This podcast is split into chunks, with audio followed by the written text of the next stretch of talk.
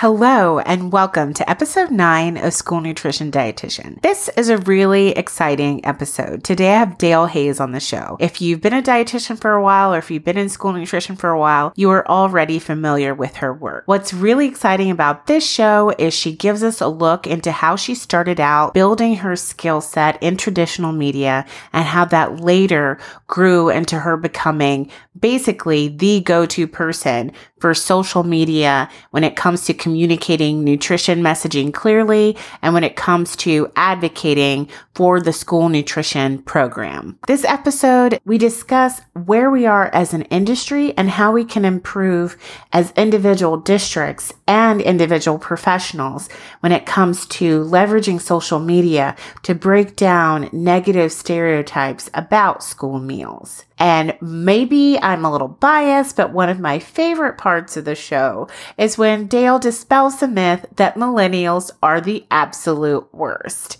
So please stay tuned. School nutrition, dietitian, here on a mission to show you fruits and vegetables can be super delicious. Eating healthy keeps you healthy on the inside, keep your stomach satisfied, and keep a clear mind. Now you're ready for your academics. Focus, time to handle business. Breakfast, you don't wanna miss it. Help your body to replenish. Clean food, clear mind, that is the vision. Tune in to the school nutrition dietitian. Woo.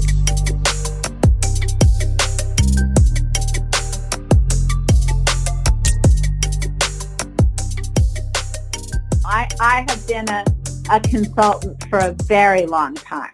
Okay, that's awesome. Well, maybe we can start right there. There's so many people who are interested in working for themselves or doing something more entrepreneurial where they can reach more people, but a lot of people are afraid to do that, even though now with all the technology that we have to reach a wide audience from home or from anywhere, it's a great time to do it. How did you find yourself doing so much freelancing back in the 90s? Were you always interested in working for yourself or how did that come about? In 1982, I moved from Cambridge, Massachusetts to Billings, Montana. And in Cambridge, I have been working for the neighborhood health centers associated with Cambridge Hospital, which was one of the original pilot WIC programs in the country. So uh, it had been a wonderful job to have as a nutritionist. Uh, I did work from nine to five. I had a, a boss, a wonderful boss. But um, then I moved to Montana. And the situation in Montana in terms of jobs was very different. Mm. In other words, in terms of jobs available in nutrition or dietetics, there were primarily um, jobs at the two local hospitals. At that point, I uh, was just ready to take, to sit for the um, exam to be an RD. I had completed a master's in public health and through my work at the WIC program in Massachusetts, I had completed um, a couple of years of experience. At that point, there existed a path to uh, an RD, which no longer exists, but that was a internship, excuse me, a master's degree plus six months experience. So I did not do an uh, internship, uh, and I sat for the exam when I moved to Montana. So then I was living in Billings, Montana, not really knowing the situation very well. I had a two-year-old child. I had an RD, and there really weren't any positions open, especially any positions that I might have been qualified for. So I went into business for myself. It was as simple as that. Wow. That that's really brave. I would think that would require a lot of resilience since people maybe weren't familiar with the concept at the time or were people used to working with RDs on a part-time basis or for specific projects or did you pretty much have to develop that path for yourself? I pretty much had to develop that path for myself.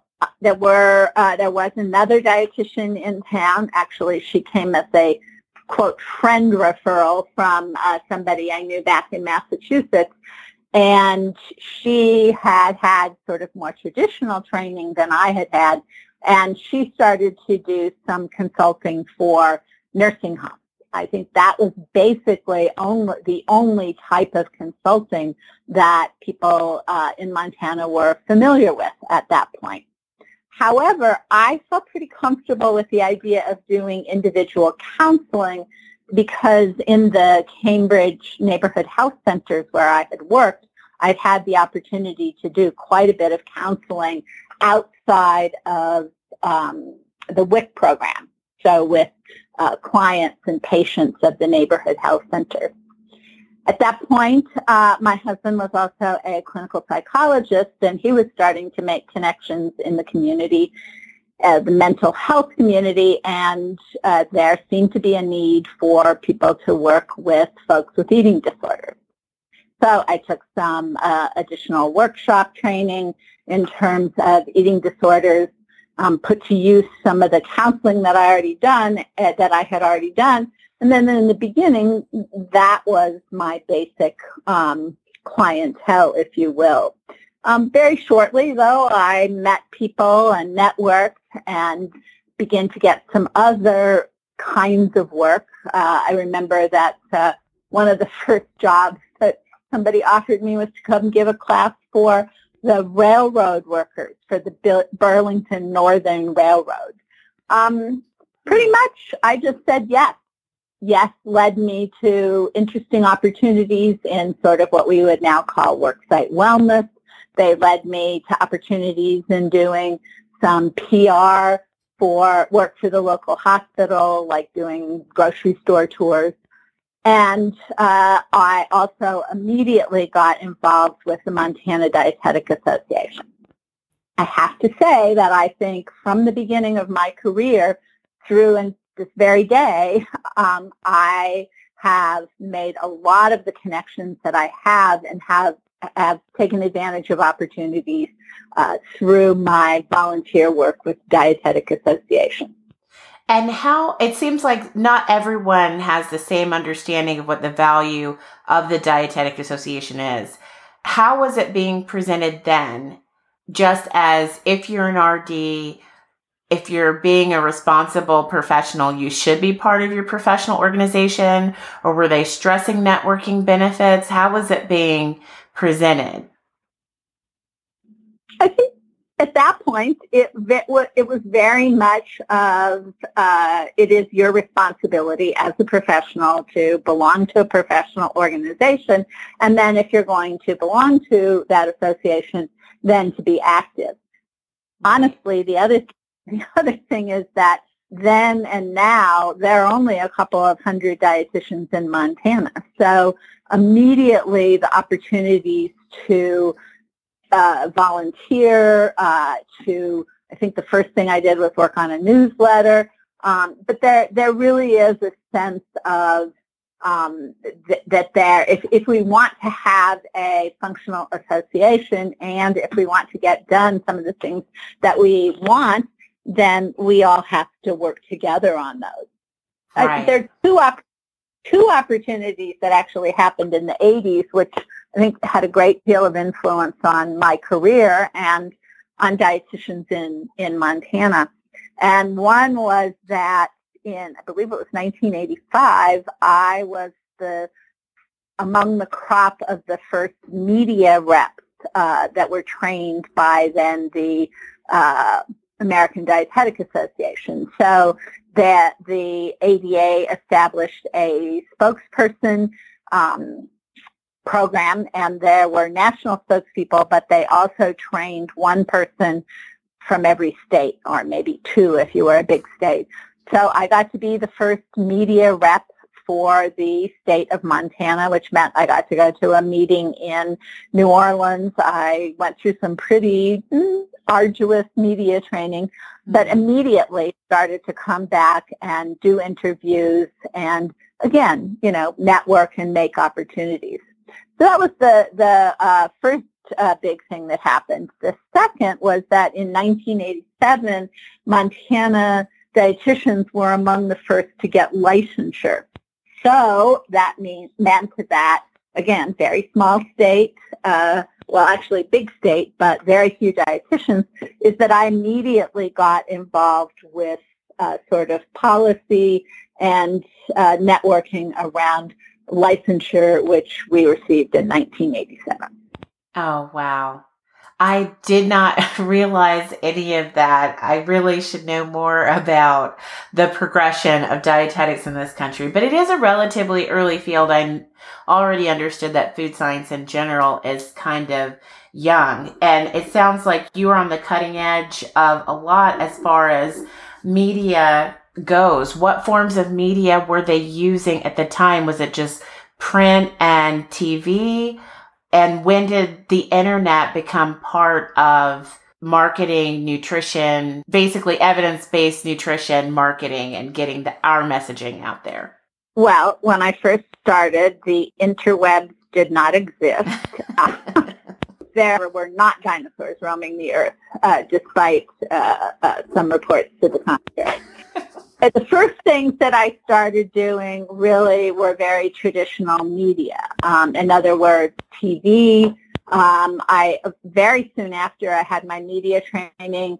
Um, before too long, I was writing a regular column for the newspaper, and uh, also did a fair amount of uh, radio interviews as well. Radio was and, and is still popular um, out in the West, especially agricultural radio. Uh, that's what farmers and ranchers listen to when they're uh, out on the range, although probably now they listen to podcasts.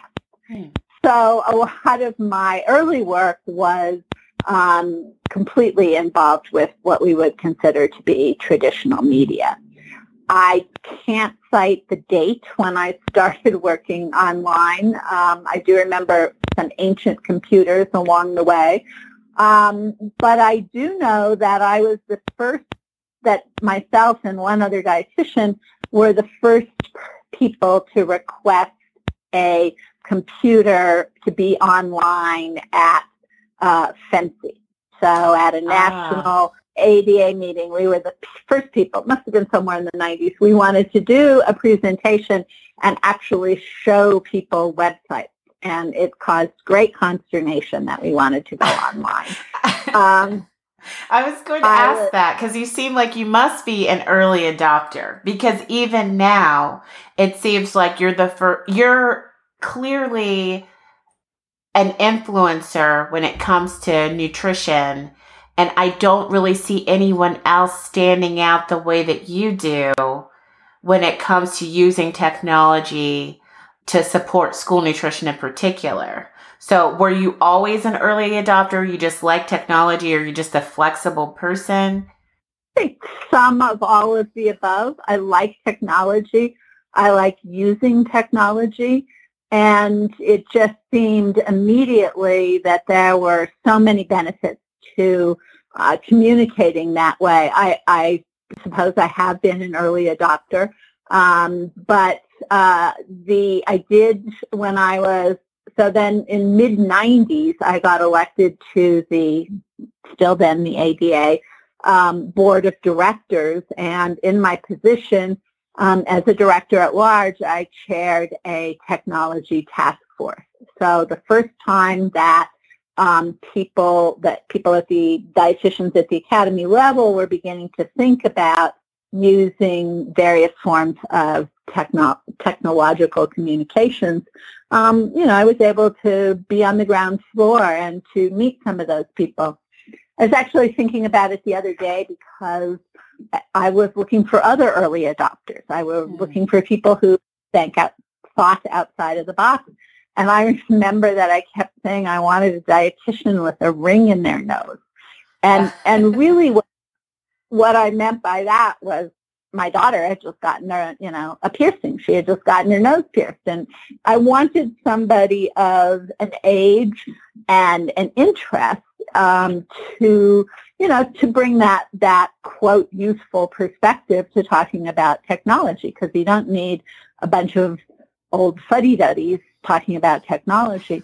And I think some of that is still very much my my perspective. I, I think sometimes our profession has been slow to adopt mm-hmm. technology, and that is to our detriment since that's the way that everybody's communicating. Um, the right. school part of it was just, you know, I, I had a gradual shift into school nutrition. Again, um, I, I don't, I can't, uh, I don't have that uh, timeline solidified in my brain, but I got involved in school nutrition because my daughter com- came home and complained about school lunch. Um, my son had been eating it for three years and never said a word, but uh, my daughter started to complain, and so I went in and said, "What's going on? You know, what's happening? What is what is school lunch like in Billings, Montana?" I think I took a very different tack than some other folks at that time and that was really looking for ways to work with people um, in the profession as opposed to, you know, being an activist or an advocate. Right. So I joined, I joined SNA. I got to know a lot about it. I started doing some training um, in the state of Montana and um, then in might have been 1990 or very close to that, I did a workshop for team nutrition in Washington, D.C. And at that point, they had um, people from all over the country, state level people who were working with, uh, I think it was the NET program at that point. But what it did is it got me introduced to uh, a whole lot of um, really top-notch school nutrition people, and some of those people are still my friends, and many of them have retired now, but some of them I'm still working with. So how did that opportunity come to you? Was that something you pursued or because of all of your work with the academy, you sit out and someone reached out to you? Honestly, it was because somebody reached out to me. Mm-hmm. My my career has I, my career path has not been a a well planned, uh, you know, this is where I want to be at this point. I, I admire people who have uh, those sorts of visions. Mine has been much more about serendipity and saying yes.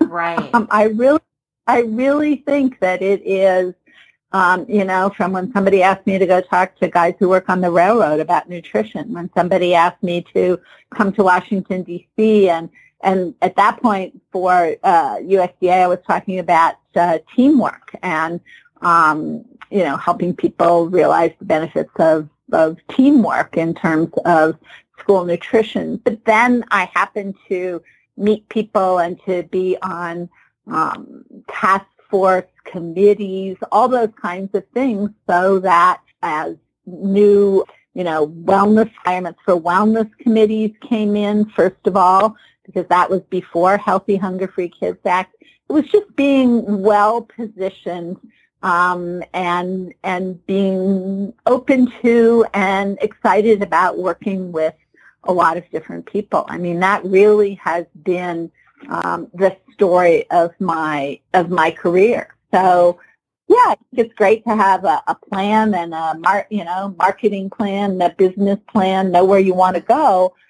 But I also think it's really important to be open to serendipity and opportunities that present themselves to you. Yeah. That is excellent professional advice that you don't hear often. There's so much stress on knowing where you want to go, but there's so many variables and so many things you can't control in life. It's sounds like it might also be a good idea to open yourself up to opportunities and being as prepared as possible. And like you said, positioning yourself well because life is full of surprises. How do you stay fresh with technology? Because like you said, we have this ongoing issue with maybe being surrounded by slow adopters or how do you stay connected to young people since we all age so quickly. We just can't seem to keep young people around us because, you know, no one stays young forever. So what have you been doing to keep up?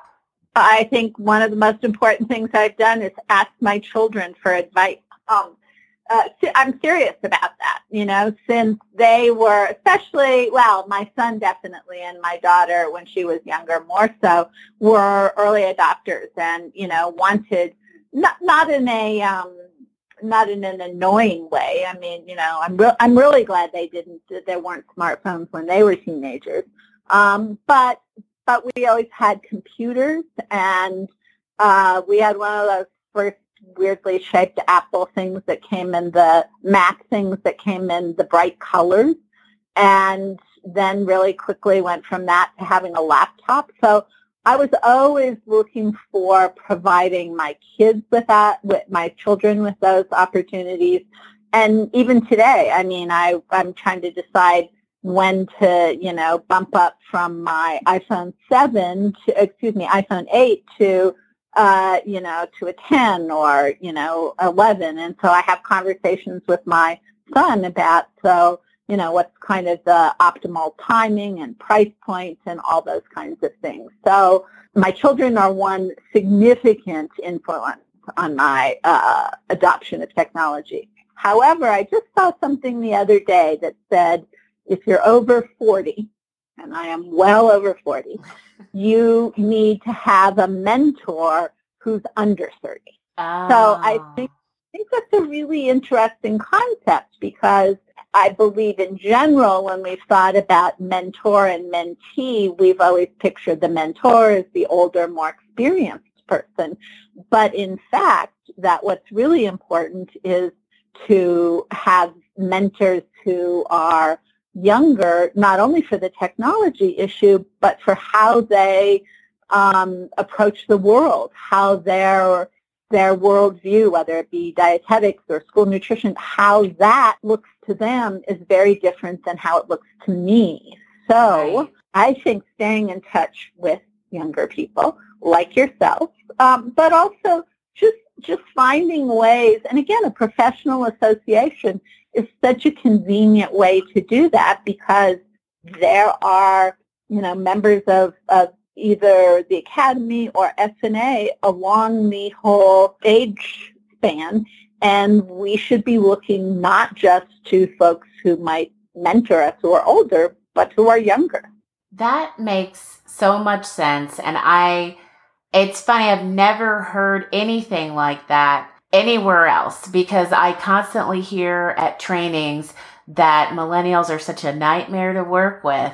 It really just, it's always framed like people are just tolerating us, not that they're getting anything out of the interaction.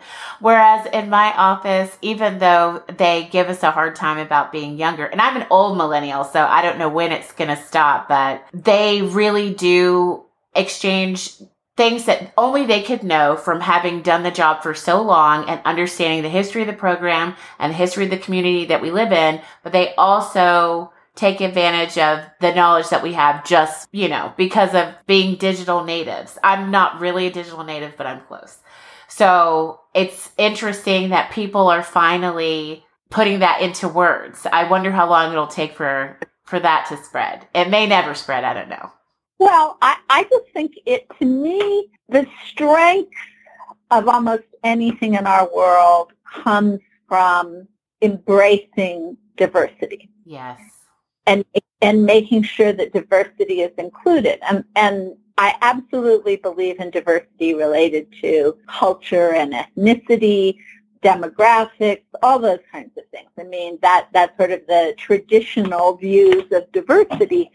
But age is the same thing. I right. mean, age is, is the diversity uh, that we need to to embrace, to include, to explore. And it seems to me that if we, you know, think it's only top down and, uh, or even think it's bottom up, you know, young up. I mean, neither one of those provides the benefits that um, looking at the different kinds of wisdom and expertise that come from a variety of ages. Right. Several people have told me that perhaps I'm a millennial. I'm just a really old millennial, or I was millennial before millennial was. But I don't. I don't find millennials difficult at all. I think they're they're fascinating. They have so much to offer. And besides that, millennials are the parents of customers in school nutrition. So you better right. understand the parents if you want their kids to be your customer. Yeah. And if you hold any group of people in contempt in your personal life, it always comes across no matter how much you try and uh, suppress it or no matter how much you convince yourself that you know how to behave in certain contexts how you really feel it kind of just seeps out of your pores.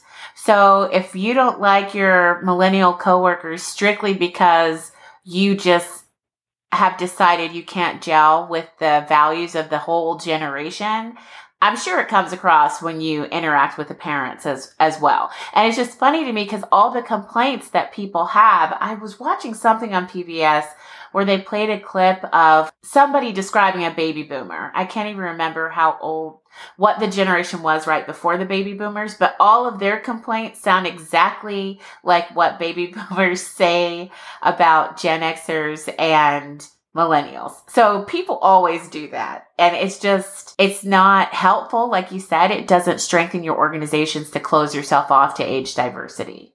I have told people for years, and I, I think it's still pretty valid, that if you don't understand something about technology or you don't understand something about social media or you don't understand what Reddit is or you you know whatever it is just find a teenager and have them help you understand it. It's probably better if they're not your teenager you know if they if they're uh, uh, a nephew or uh, or you know a random teenager in the neighborhood but they're the ones who can especially now who've been digital native, there and who were born digitally. Right. Um, you can take advantage as long as you are open and listening. You can take advantage of what they know really well and and put it to work for you. I, I think if we create barriers because of age or because of color or because of cultural background, it doesn't serve us in any way, and in fact,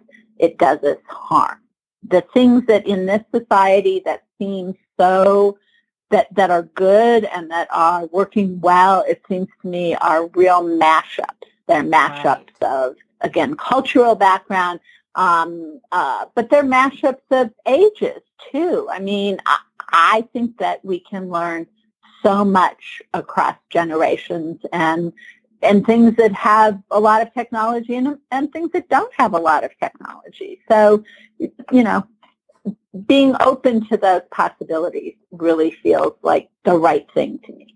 Right, absolutely. So, how do we amplify our voices as evidence based practitioners and as public health advocates? We know there's a lot of conflicting nutrition messaging out there. How do we make sure science is in the forefront? I think this is a critically important issue in public health right now. I uh, recently attended a committee meeting of the Dietary Guidelines Advisory Committee, and there was testimony from uh, the broad spectrum of professionals and individuals, but it also was like this huge disconnect between actual science based information and people's personal philosophies and what they thought um, Americans should be eating. I think in terms of school nutrition professionals, it's very important to emphasize the fact that school meals are planned based on science uh, information. And although, you know, we know that science is always gradually evolving, what we're working with is something that is based in facts, not in people's personal preferences or philosophies about eating. I respect those, but those aren't the kinds of information that we should be basing feeding programs for children on. Mm. That absolutely makes sense. Because if we're just using anecdotal information or things that are based in one person's experience, there's no way to know whether or not that could be applied to the general population, which is the difference between evidence-based nutrition and everything else that's out there. It can actually be applied to the general population and benefit the general population. Absolutely. I do think we need to provide options. For example, um, a vegetarian diet is an option um, that we should make available to students in schools who prefer to, whose families uh, uh, prefer that as an eating style. But just because that's a, a food preference or a philosophy for some families doesn't mean that we should apply it to everybody. Right. That makes a lot of sense. So we know you're an expert in helping organizations market themselves or districts or entire nutrition departments. Are there similarities between how you promote an organization and personal branding or how we promote ourselves as professionals? I think the real key to whether you're branding yourself as a professional or whether you're branding, say, a school district or a nutrition program, the key to branding all of those is to be very clear about several things. The first thing is to be really clear who your audience is. Who are you trying to reach? If you try to reach too many audiences, sometimes the messaging of that brand is not so clear. I always suggest that when people are working on their branding, whether it's a school district or a person, is you don't just create that uh, vacuum, create your brand in a vacuum. You ask your audience, you ask your customers, you ask the people who you're working with um, what uh, whether your brand means something to them. So if I'm talking about school meals that rock, I need to make certain that the people who I'm speaking to, and in fact, I have a couple of different audiences, but that they understand what that means, that they don't think I'm talking about rock music, that they understand that I'm talking about excellence in school meals. So I think it's really important, whatever you're doing, to be clear on the audience and to engage your audience when you're creating your brand. So, how did you do your research before you landed on School Meals Rock? Well, actually, uh, I started out uh, with some colleagues who were working in the area of school meals. And, you know, I said I really want to create a brand, and, and I was specifically going to uh, do that in the social media space. I was honestly upset about some of the other conversations that were going on that really portrayed negative images of school meals. So I wanted something that really um, was in uh, direct uh, opposition to that, that really positioned a positive place for school meals. So I started out with colleagues who I knew personally, and I said, What does this mean to you? Um, and we discussed what school meals that rock means.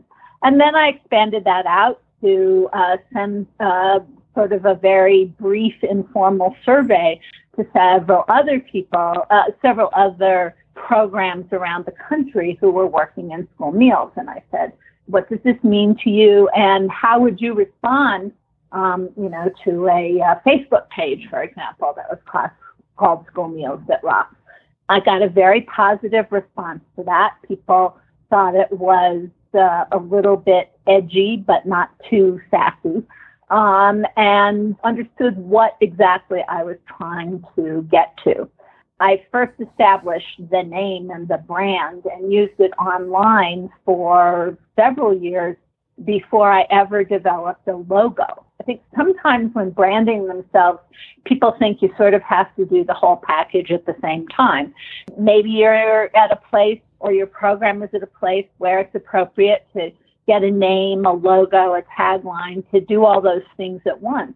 In my case, it wasn't, and I waited for several years before I felt like I, before I felt that I had an idea of what I wanted the visual for that brand to look like. And then I went to a, a graphic artist and had to work up some options, and again went through back the process of um, sharing and getting uh, reactions to that. Okay. So you have multiple audiences, you said. So did you have an idea about what kind of content you would be putting on the page around the same time that you were putting feelers out for how people understood the brand itself? Yes. My goal at that point and and essentially my ongoing goal is to change the perception of school meals in the United States. Some days I feel like I've uh, my job's done. um, on a good day, when I'm scrolling through social media and I see so many wonderful examples of school meals and of logos, for that matter, of names for programs. Um, when I see that, I think, oh, okay, you know, I, I have uh, helped to change the perception. And then, of course, something happens, and I think, no, no, there's still a lot of, of work to be done here. Right. Um, so, so I, I'm I'm still willing to uh, do the work, but yes, I the content that I started with was really just for a very what was really for two audiences. One was for school people who work in school meals themselves. I wanted to know that them to know that they had a cheerleader, that I understand the challenges and the obstacles that people work with every day. And I also am so aware of the incredible successes that people have had. So, I, you know, I, I wanted people in the biz, so to speak, to uh, know, um, to know that they had a cheerleader and also that there were ways that they could successfully promote their own program. Beyond that, I wanted to just get out the information that um, you know that school meals aren't aren't the negative, nasty things that is sometimes portrayed in the media.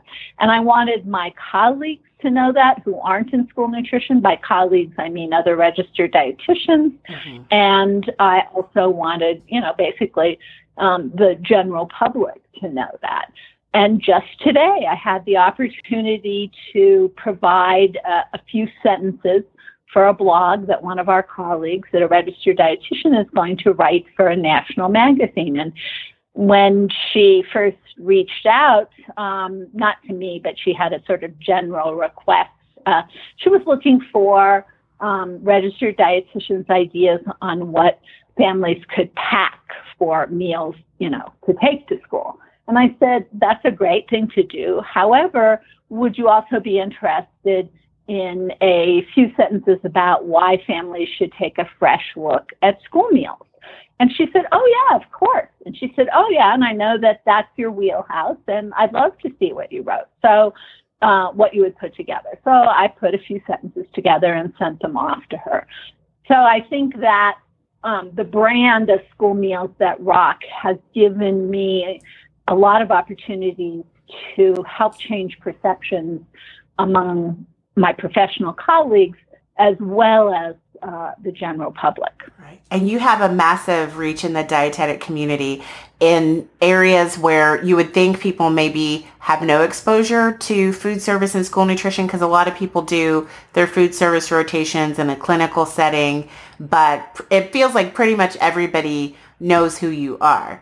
So how do you effectively reach two audiences at once? When we're trying to market our individual programs, we're usually trying to reach parents, children, employees that work within the department, and then employees in the district and stakeholders in general. Is that too many groups to attempt to market to? I don't think it's too many groups to attempt to market to. I mean, I think you create an overall brand that you can use with all those markets. Then you may have different strategies to reach different people in different ways. In other words, the strategy that you might use to um, reach middle school students might be different than the administrators in your district. But if you establish, I mean, a brand, I think, is an overall umbrella under which you can, or, or let, let's let's turn that uh, metaphor on end. I think it's the foundation, and then on that you can build um, different strategies that that target a specific audience in a in a specific way. And I also think you can use it to um, market a specific program or event in a different way. In other words, once you once you have an overall brand, I'll just do school meals that rock so I don't focus on anybody's uh, district or program in particular. But under school meals that rock, I could talk about school breakfasts that rock. I could talk about school lunches that rock. I could talk about, um, you know, uh, snack programs that rock. So on that on that one brand and platform, I can um, I can do different programs and different events. And I can also use different strategies to reach different audiences. I've never really gone after i mean the the the work that i do and the platforms that i work on are not aimed at students themselves they're really aimed at adults um, and and however even within adults i talk differently sometimes for example when i want to reach administrators or when i want to reach educators versus say when i want to reach the families themselves the folks who are making the decisions about where a child eats. But you use one platform to reach multiple audiences. You don't dedicate, say, like Twitter to one audience and Facebook to another. Not in my case. I think that um, so a choice to dedicate a particular channel, a particular social media channel to one audience, I think is possible. In my case, it's not necessary. In my case, I use those various channels to reach, um, to basically to reach the same audience. I do think that I mean, you know, you can you can pick up or or uh, you know research who's using which um, platforms more often and see that different types of people um, tend to be there more often. One of the things that I've found really interesting, though, in in doing some research with a particular district is finding out that uh, even though students may not follow uh, a, a, Twitter account, for example, a lunch, a school lunch Twitter account, even though they may not be following that, um, they may go and take a look at it um, on an occasional basis when they're making decisions about what to eat. So I don't always think that numbers of followers or particular demographics of followers may may not give you a complete picture of who actually is paying attention to that social media. Okay. And so in that same vein, do you use analytics to see what's going on with your Facebook accounts? Would you recommend that districts look at their analytics or because of what you just said, are, are they not very useful? I think they're they're one piece of information. Absolutely, I go and I look at my analytics, and uh, to help figure out, you know, who who is following me, best times of day, best days of the week, you know, when I'm uh, when I'm getting the kind of pickup um, and engagement uh, that I want. On the other hand, I think all of those, uh, all of the metrics that are being used by social media are so variable that mm. you you can only, eh, by variable, I mean that they change over time and that we don't always know how they've changed. So use the analytics, yes, but also um, get a sense of from your own work of of what things um, work, what topics work best, what formats work best, a poll versus just a picture, um, you know, get get a sense of that and um, and keep your finger on the pulse of uh, of how things are changing in social in your social media engagement. What resources do you recommend for us learning how to use platforms we're already on to their fullest extent or keeping up with the changes? So I know most of us, everybody knows how to use Facebook, but not everybody knows how to post a poll, for example, where should we go to learn more? I think everybody should become very familiar with help.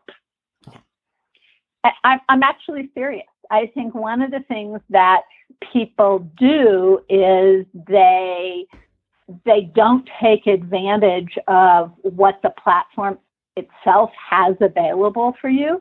For example, if I see somebody doing something cool on Facebook or having a poll. And I'm wondering, how are they doing that? I go to Facebook to the help center and I say, help. Uh, I mean, I don't say help. I say, how do I make a poll? How do I utilize a poll? How can I post a poll on Twitter? Uh, I think that's a very effective way is to use the platform itself. I mean, they've they've developed a lot of of answers to those questions. And then honestly, I go out and Google what my question is. Um, and I follow a few blogs probably on a regular basis, but for my work, I find it more effective to to just ask a question, you know, Google a question and see what comes up in terms of um, of answers. That that's my style, which is which is more sort of organic and responding to when I have a question. Um, okay. Um, how I like to, to learn is when I need to know the answer to something. So then I'll go out and search it and probably find an example from two or three different blogs. For example, one of the things I've been looking at now recently is the different ways that people are using video. I think it's become really clear and and I think most people on social media would agree that um, that video is is the name of the game. Mm-hmm. Um, you know, if a picture is worth a thousand words, then a video is worth a thousand pictures. Um, so beginning to think about how people are using video, what what length video do you want to use? What about uh, uh, user created content?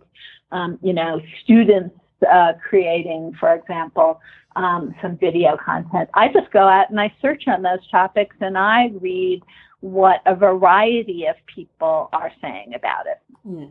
Okay, that's a good tip. And I know you were giving tips about how to use Google more effectively at pre-con, and we had technical issues, and I had technical issues at my table, so I wasn't able to do all the exercises in real time, but I've been working my way through them. So even though I use Google literally every day, I don't even know how many times a day, some of those search functions I didn't realize were applicable in Google, because some of that I remember from university libraries, like those search conventions, I didn't realize those same rules were applicable in Google. That, that whole thing is a really good example. Say your question is, how do I use Google more effectively? How do I, um, what search terms can make my searches more effectively? That's the kind of thing that I search on. And then, and find two or three different sources for things and then pick the way or the style or the presentation um, that's most that teaches me the best. I mean, I guess I think that one of the advantages that we have today is that we can really individualize our learning. Not everybody has to learn in exactly the same way. And, you know, there, there are plenty of great blogs out there. I mean, a lot of the platforms have their own blog. Hootsuite provides a lot of information about how to use um, social media effectively. Sprout is another blog that I've followed. So I follow them because I find them useful. Um, they just had a, a recent piece about how, uh, what are fake influencers uh, and how can you spot them. Uh, mm. they've had some effective they've had some effective things on creating social media videos, that kind of thing. It's how I learn, and I'm not sure it's, ha- it's the best way for everybody to learn, but when I need to know something, I go out and search for what I need to know. And I think that's a really positive way, at least for me, to approach learning about these things. Mm. Okay, perfect. That's really insightful. And I'm going to post all those resources so it's easy for people to find. So you've done so much getting us to where we need to be as far as changing the public perception of the National School Lunch Program. Like you said, sometimes you feel like your job is done, but of course we have off days. So there's plenty more work that we could be doing. What do you think we are doing well as an entire field and where are there opportunities for growth that you can see? I think that the real issue at this point is is a numbers game. In mm-hmm. other words, I think a lot of the people who are on social media regularly, yourself, some of the other prominent districts, they're doing a great job, and they're and they're doing a great job within their communities. But I think there is, I don't think we've reached the tipping point in terms of the numbers of districts that are actively promoting um, the great things they're doing on social media. You know, I, I think that the people who are on social media are doing a great job. I just think we need more people to do that. And on the days when I think my job is done is when I notice that there are three or four more districts on Twitter or that there are more districts on Instagram. That that really makes me happy, but I think we don't have the numbers yet. The other thing is I think that, that we could do a better job of coordinating school nutrition, school meals promotions on social media with the districts themselves. So in, in many cases, the district has been using social media um, for a longer time, really has a very uh, high level of engagement in terms of uh, families, is really using that as a primary way to reach out to families in their district. And then there's the social media account for the school nutrition program, but it seems like an entirely separate thing. Hmm. I think those work the best when the school district and the school nutrition program are really coordinating, are reinforcing, are amplifying the messages. And quite frankly, when when school districts are are integrating messaging about school meals into their promotional, their marketing, their activities, that's when people will begin to see school nutrition as essential to the education process. Oh, that's an excellent point. I I could see making an effort in our district to see if we could basically start working toward that because right now we are pretty separate. We'll occasionally get a uh, a repost, but yeah, we appear to be two separate entities. That's not an uncommon situation, but when you see districts beginning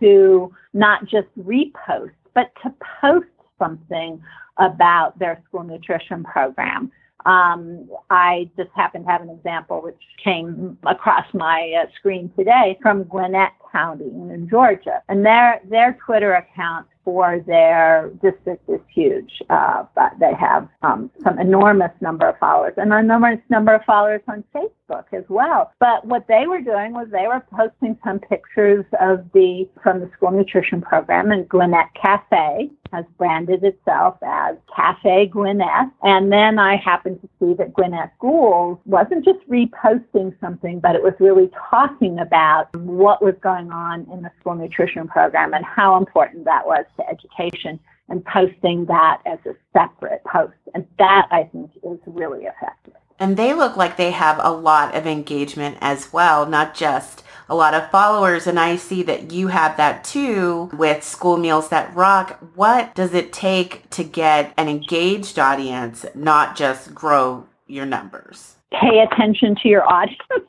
um, pay attention to things that work and things that don't work. I'm rarely surprised when a post is really engaging because I've been watching carefully and I haven't been just thinking about what it is that I want to post. I've been thinking about what it is that people want to read and know about. What are people mm-hmm. curious about? What are things that are trending so that I'm not just posting what I think is important or what I want people to pay attention to.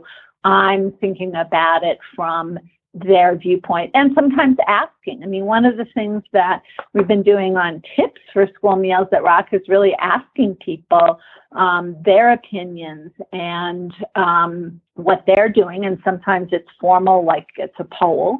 Um, I think polls can be very effective because people like to express their opinions. Um, but over the summer, we also just did a feature on the weekend called hashtag weekend wondering. We're wondering what you're thinking about, you know, X, Y, or Z. And that I think, especially if you do it regularly and that people are really responsive to that. I think that really engages folks. It engages them beyond just clicking that they, you know, like something or love something, but, uh, you know, really asking. Yeah. Okay, that's a good tip. These sound obvious, and yet I don't necessarily think that they are. I guess we forget the rules of communication when we go into a different platform. But this is basically what it takes to create relationships in real life. The same rules apply. It's just a matter of finding a way to get that communication to go back and forth. That's how you keep your audience. Now, if you are in a district and of course you're assigned to other duties, would you recommend that districts assign multiple people to make sure that their site is responsive? And if so, how do you make it clear what the voice of your department is supposed to be so that everyone can kind of write in the same voice? I think that's a really interesting question and dilemma. I do think it's very helpful to spread the responsibilities a little bit, to not make, you know, I, I, it, it's an enormous job to take on to create a really effective social media presence for anybody, for any brand, child nutrition or otherwise. I mean, I realize that I have uh, a lot, uh, I have a luxury in that that sort of is my job and that is what I do. So I have a lot of time to think about it and focus on it. And that your average um, child nutrition program director or registered dietitian rarely has that as a significant job description. I mean, I think there are a few people um, who have or who actually have that as their responsibility, and a few people who love to do it, so it doesn't feel like their job. But I think um, if you don't have that situation, that actually uh, creating a social media presence can also be a really good way to build leadership within a department. So, say you've got a director and you have, you know, a number of supervisors or manager type level people who are working in a in a uh, in a program that you know maybe one manager one supervisor one person can take responsibility for a platform um, like posting on instagram or something like that. I think um, and often some of the younger people have are, are much more intuitive about working with social media than some people. You can grow leadership by assigning those responsibilities to different people. And how do you how do you keep a coherent brand or image? I, I think you do it like you do anything else. You um, decide on on uh, what the what the key messages are. Um, you build a social media calendar so you know what you're posting about, and then you um, uh, you know, make sure that you're staying on top of, of people following, you know, the, the policies, um, the procedures, and the calendar. But I think when you do that effectively, you can really establish a cohesive social media presence that doesn't have to be done all by one person. So, for people who've never tried to develop a social media strategy before, would that meeting be where you discuss the strategies for your different target audiences and when you want to address them and with what kind of content? I think that establishing a strong social media presence in a school nutrition program is like anything else that you might do in that program. It's like menu planning. It is like establishing a training schedule. You get the folks who are involved in the issue together you brainstorm, you have a conversation, um, you make some, uh, you prioritize some decisions about how you're going to do things, and then you make assignments and you get them done. And I think that applies whether you're making some menu changes, that applies whether you're training people how to cook more from scratch, and it also um, applies to social media. So that if you decide you want to work on that. You get a group of people at a manager or supervisory level to get together and to think about who do you want to reach. Um, what platform is potentially the best way to um, to reach that, to get to those people? Um, what assets do you have? What is possible to do in your district? And it probably isn't possible to do any to do everything all at once, but it is possible to pick out a couple of things that are achievable that you can do well and to focus on those. Hmm. Perfect. Thank you so much for coming on. I know that we've probably just scratched the surface, but all of those tips are extremely useful and actionable so that people who maybe aren't using social media yet will feel like maybe they're ready to get started. That gives us some good ideas about how we determine who our audience is and how we go about structuring a plan. Well, thank you for inviting me to talk about it. I do want to say one other thing, and that is look around your entire staff to see if you have an untapped resource.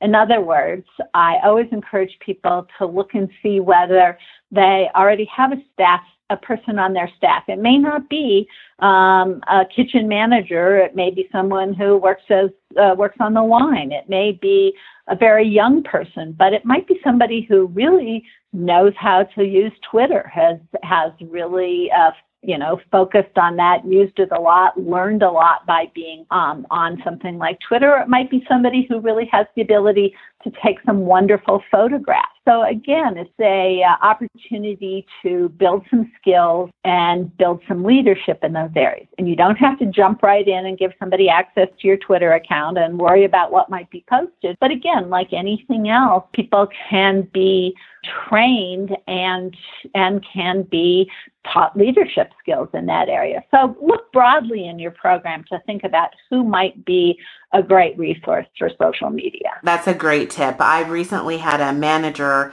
volunteer to help with social media in our district and it's like a million times better now that she's involved because she has the type of personality where it's easy for her to elicit information out of people and get support from people. So she's got way more contributors for content and between the two of us, we're doing so much better than last year. It's pretty exciting. But she wasn't on my radar at all. She just does social media for her church and has built up that skill, even though it has nothing to do with what she does during the business day. Had she not brought it to my attention, I wouldn't have known she was that strong with her social media skills. So I'm glad she volunteered. But that's a good idea to cast a wide net and to really look beyond the people that you may first consider approaching. It could be anyone really. That's a perfect example.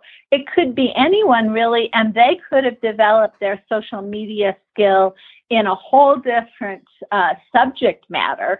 Um, it could be something with their church. It could be something with mom uh, mom's group. Social media is being used so widely these days and you're, I know you're already internet famous and school nutrition and dietetic famous, but for people who don't know, where do we find you online? Basically, uh, now anything that's branded with school meals that rock, or in the case of Twitter, school meals rock, because I couldn't use all the characters, um, that uh, is a channel that I'm in. Basically, Facebook, Twitter, Instagram, uh, Pinterest are all places where I have a presence. Some of them, I'll be honest with you, are areas where I focus more at one point um, than another, but uh, all of those channels are places where you can find me. Excellent. Thank you so much for coming on. My pleasure, and best of luck with the podcast. Podcast is a great way to uh, reach people. And again, it's just one of those um, channels that's developing over time. So, congratulations for using it. Thank you. Dayle gave us a lot to work with there, a lot of fantastic tips and resources she referenced. So those will be available in the show notes. Some of those will also be listed on the episode summary sheet. So I was taking notes the entire time. Dayle has so much fantastic, immediately useful information to share. I took those down for you. So if you didn't get a chance to take notes, don't worry. As usual, the episode summary sheets are available. You just go to the website, www.schoolnutrition.com dietitian.com, subscribe, and I will get that page to you. I'm so glad you joined us for another episode of School Nutrition Dietitian. Remember, we all grow by sharing. The only fee for this show is that you share it with others when you hear something useful. Hopefully, that will be every episode. Also, be sure to rate and review the show on iTunes. That really helps us out with visibility. School nutrition dietitian. Here on a mission to show you fruits and vegetables can be super delicious. Eating healthy keeps you healthy on the inside. Keep your stomach satisfied and keep a clear mind. Now you're ready for your academics. Focus, time to handle business. Breakfast, you don't wanna miss it. Help your body to replenish. Clean food, clear mind. That is the vision. Tune in to the school nutrition dietitian. Woo.